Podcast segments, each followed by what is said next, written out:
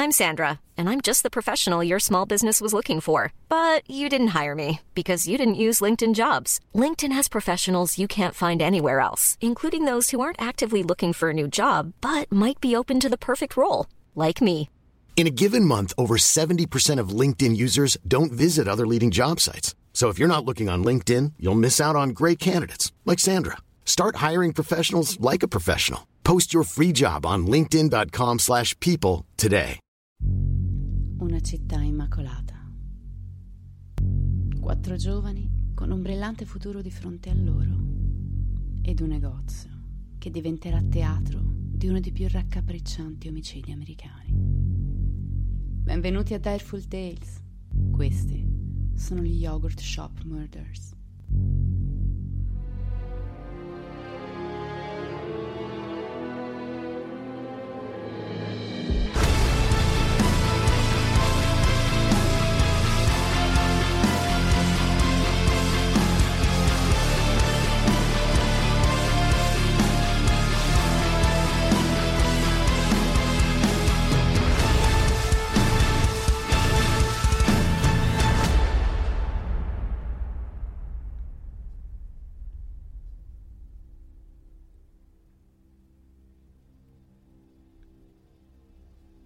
Siamo ad Austin, in Texas. Oggi è una delle più grandi città d'America, ma nel 1990 sembrava una normale cittadina del Texas come tante altre.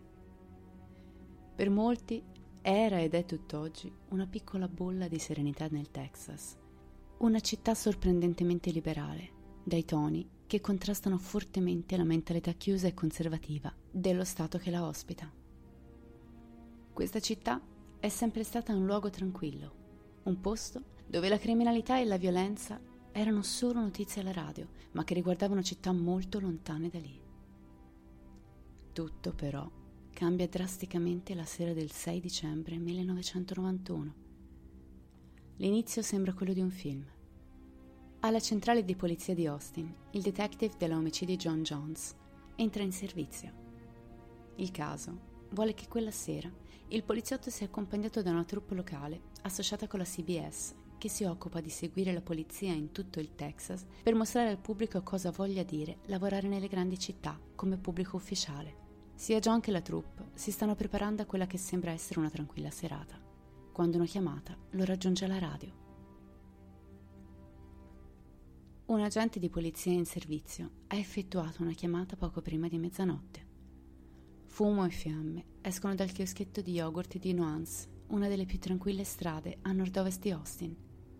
I vigili del fuoco intervengono per spegnere l'incendio, ma all'interno del negozio fanno una triste scoperta. E da quel giorno la visione idilliaca dedicata ad Austin si infrange contro un muro di dolore e macabro destino. Jennifer e Sara sono due sorelle cresciuta insieme alla madre nella casa del loro amorevole patrigno, in un sobborgo di Austin. Jennifer ha 16 anni ed è ben voluta da tutti. I professori hanno sempre parole di stima per l'entusiasmo che mostra per ogni cosa. È una forza in atletica ed è stata rappresentante di istituto per alcuni anni. Al momento frequenta l'ultimo anno di liceo, liceo dove studia anche Sara, sua sorella di 14 anni. Sara gioca a livelli competitivi sia a pallavolo che a basket ed è molto coinvolta nel volontariato. Le due sorelle si preparano entrambe a una nuova avventura. Sara è al primo anno di liceo, mentre Jennifer sogna cosa avverrà dopo aver finito gli studi. E nonostante la madre voglia che la figlia si goda gli ultimi momenti di spensierata gioventù, la ragazza trova un lavoretto per accumulare qualche soldo e aiutare i genitori con le spese del college.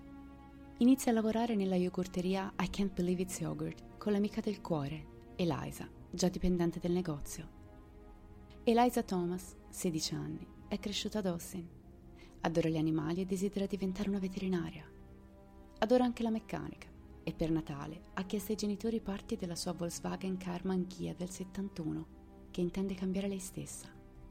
È proprio grazie al lavoro al negozio di yogurt che si è potuta permettere la sua prima auto ed ora che Eliza anche la sua migliore amica a condividere i turni con lei, la situazione sembra idilliaca e restare fino a tardi a chiudere il negozio per la notte non è affatto un peso. Amy Ayers, di 13 anni, è anche lei parte della nostra storia. è cresciuta in Texas ed è una fan sfegatata della musica country. Nonostante sia la più piccola di loro, è molto amica di Jennifer e Eliza ed è profondamente legata alla giovane Sara. È il pomeriggio del 6 dicembre 1991. Jennifer accompagna Sara ed Amy al centro commerciale prima di iniziare il suo turno di lavoro alla yogurteria, che è proprio in fondo alla strada. È la prima volta che le due ragazzine possono girare per il centro commerciale da sole e l'emozione è chiaramente alle stelle. Il piano è passare qualche ora a guardare le vetrine, magari mangiare un gelato e poi tornare a casa con Jennifer quando stacca dal lavoro per iniziare un fantastico pigiama party. Sono le 19 e Jennifer e la sua amica Eliza iniziano il turno. Stasera tocca a loro far chiusura e nel corso delle ore successive molti clienti si susseguiranno nel negozio. Tra le 20 e 15 le 20 e 30 una cliente di nome Liselle entra per comprare una vaschetta di yogurt e nota due adolescenti maschi seduti a un tavolo, unici clienti in quel momento. I due sembrano concentrati su un sacchetto che è appoggiato proprio di fronte a loro. Hanno capelli lunghi e sembrano di origine ispanica. La donna non ricorda molto, a parte aver provato uno strano senso di irrequietezza. Alle 21 Jennifer si allontana velocemente dal negozio per andare a prendere sua sorella ed Amy al centro commerciale. Si fermano velocemente a prendere una pizza da asporto e tornano rapidamente alla yogurteria per condividere la scena con Eliza. Alle 21.30 la madre di quest'ultima fa un salto a trovare le ragazze. Si trattiene per qualche minuto, visto che non ci sono altri clienti. Poi riprende la sua strada verso casa.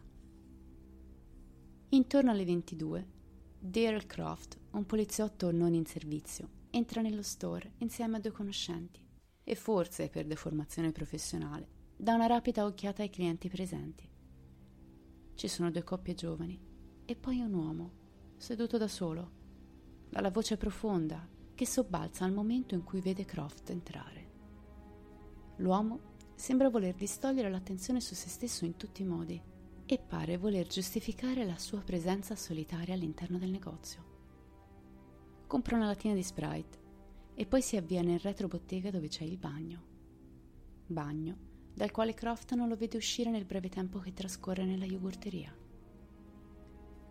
Infine, tra le 22 e le 23 di sera, molti altri clienti entrano nel negozio.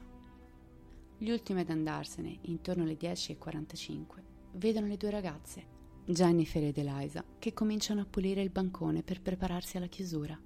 Sara ed Amy le aiutano come possono, in modo da finire in breve tempo e poter andare a casa per il loro pigiama party.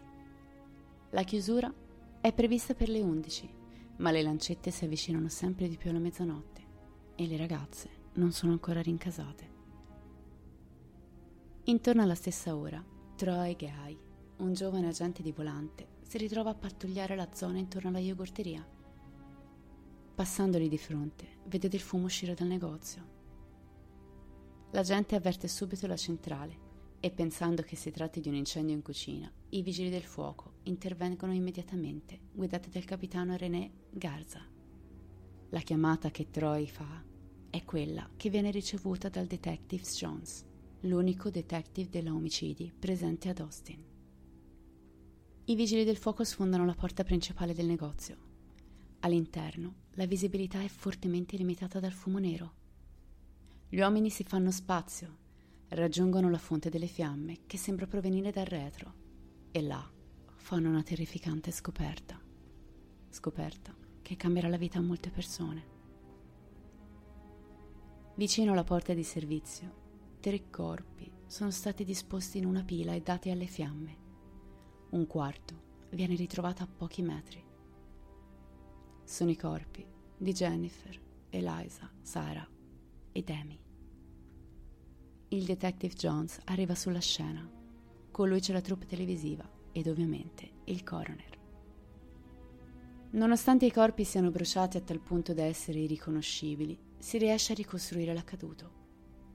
Le giovani sono state costrette a denudarsi e poi sono state legate con i loro stessi vestiti, le mutandine, incastrate in bocca per impedir loro di urlare.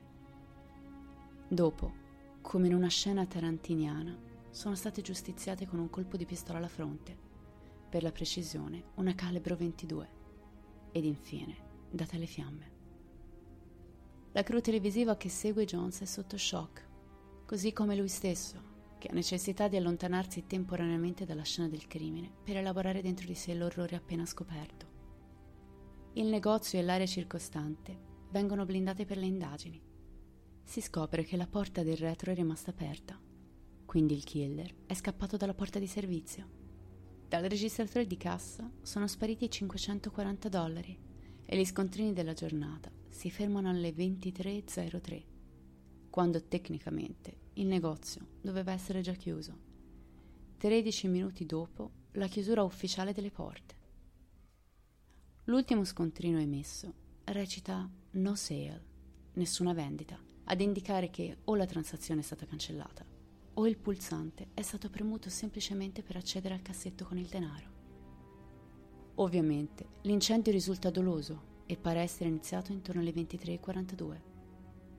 Questo dimostrerebbe che se c'è connessione tra le fiamme e lo scontrino, il killer sarebbe rimasto un'ora all'interno del negozio prima di dar fuoco a tutto. Fuoco atto a distruggere ogni tipo di prova o impronta. Una dichiarazione estremamente cruda di uno dei vigili del fuoco parlerà di come le fiamme fossero talmente forti e calde da sciogliere i corpi delle ragazze sul pavimento insieme ai loro gioielli. Per spegnere l'incendio viene usata moltissima acqua e purtroppo molte delle prove che potevano aiutare gli investigatori sono sparite. Il killer sembra essere qualcuno che sa perfettamente come appiccare un incendio e come accelerarne il percorso. Sui corpi impilati delle giovani sono stati buttati bicchieri di carta e altri oggetti che hanno permesso alle fiamme di partire più velocemente. Inoltre, sciroppo al cioccolato ed altri tipi di marmellate sono stati cosparsi intorno alle vittime, forse per contaminare il sangue, o forse per un sadico e malsano scherzo del killer. Iniziano le prime teorie. Forse questa scena agghiacciante è cominciata con una semplice rapina avvenuta all'orario di chiusura, mentre le ragazze si apprestavano alle ultime pulizie. La dinamica del massacro, soprattutto, punta a una direzione. L'uomo che ha compiuto questo scempio non era solo. I killer sono almeno due. Le ragazze sono state uccise con pistole di piccolo calibro e gli assassini non hanno forzato l'ingresso per entrare. Ergo, erano già all'interno del negozio. Forse conoscevano le vittime, o forse erano semplicemente nascosti in bagno. I proprietari della I Can't Believe It's Yogurt mettono insieme 25.000 dollari e li offrono a chiunque abbia informazioni sull'accaduto. I detective scavano nelle vite delle quattro adolescenti, con la speranza di trovare fidanzatini gelosi, stalkers o comunque qualcosa di losco, ma niente salta fuori. Si brancola nel buio. Nel frattempo, i medici legali concludono le autopsie. L'orrore continua ed i colpi di scena devono ancora arrivare. Non odiatemi, stringete i denti per una settimana e non perdetevi il prossimo episodio in cui concluderemo questo caso. Nel frattempo vi invito a mettere un like alla nostra pagina di Facebook Direful Tales ed a iscrivervi al nostro gruppo privato, sempre Direful Tales. Vi ringrazio per la compagnia e come sempre, restate spaventati.